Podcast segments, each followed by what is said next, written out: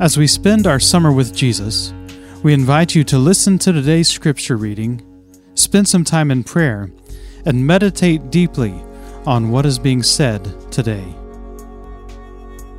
Luke 24 50 through 53. When he had led them out to the vicinity of Bethany, he lifted up his hands and blessed them. While he was blessing them, he left them and was taken up into heaven. Then they worshipped him and returned to Jerusalem with great joy. And they stayed continually at the temple, praising God.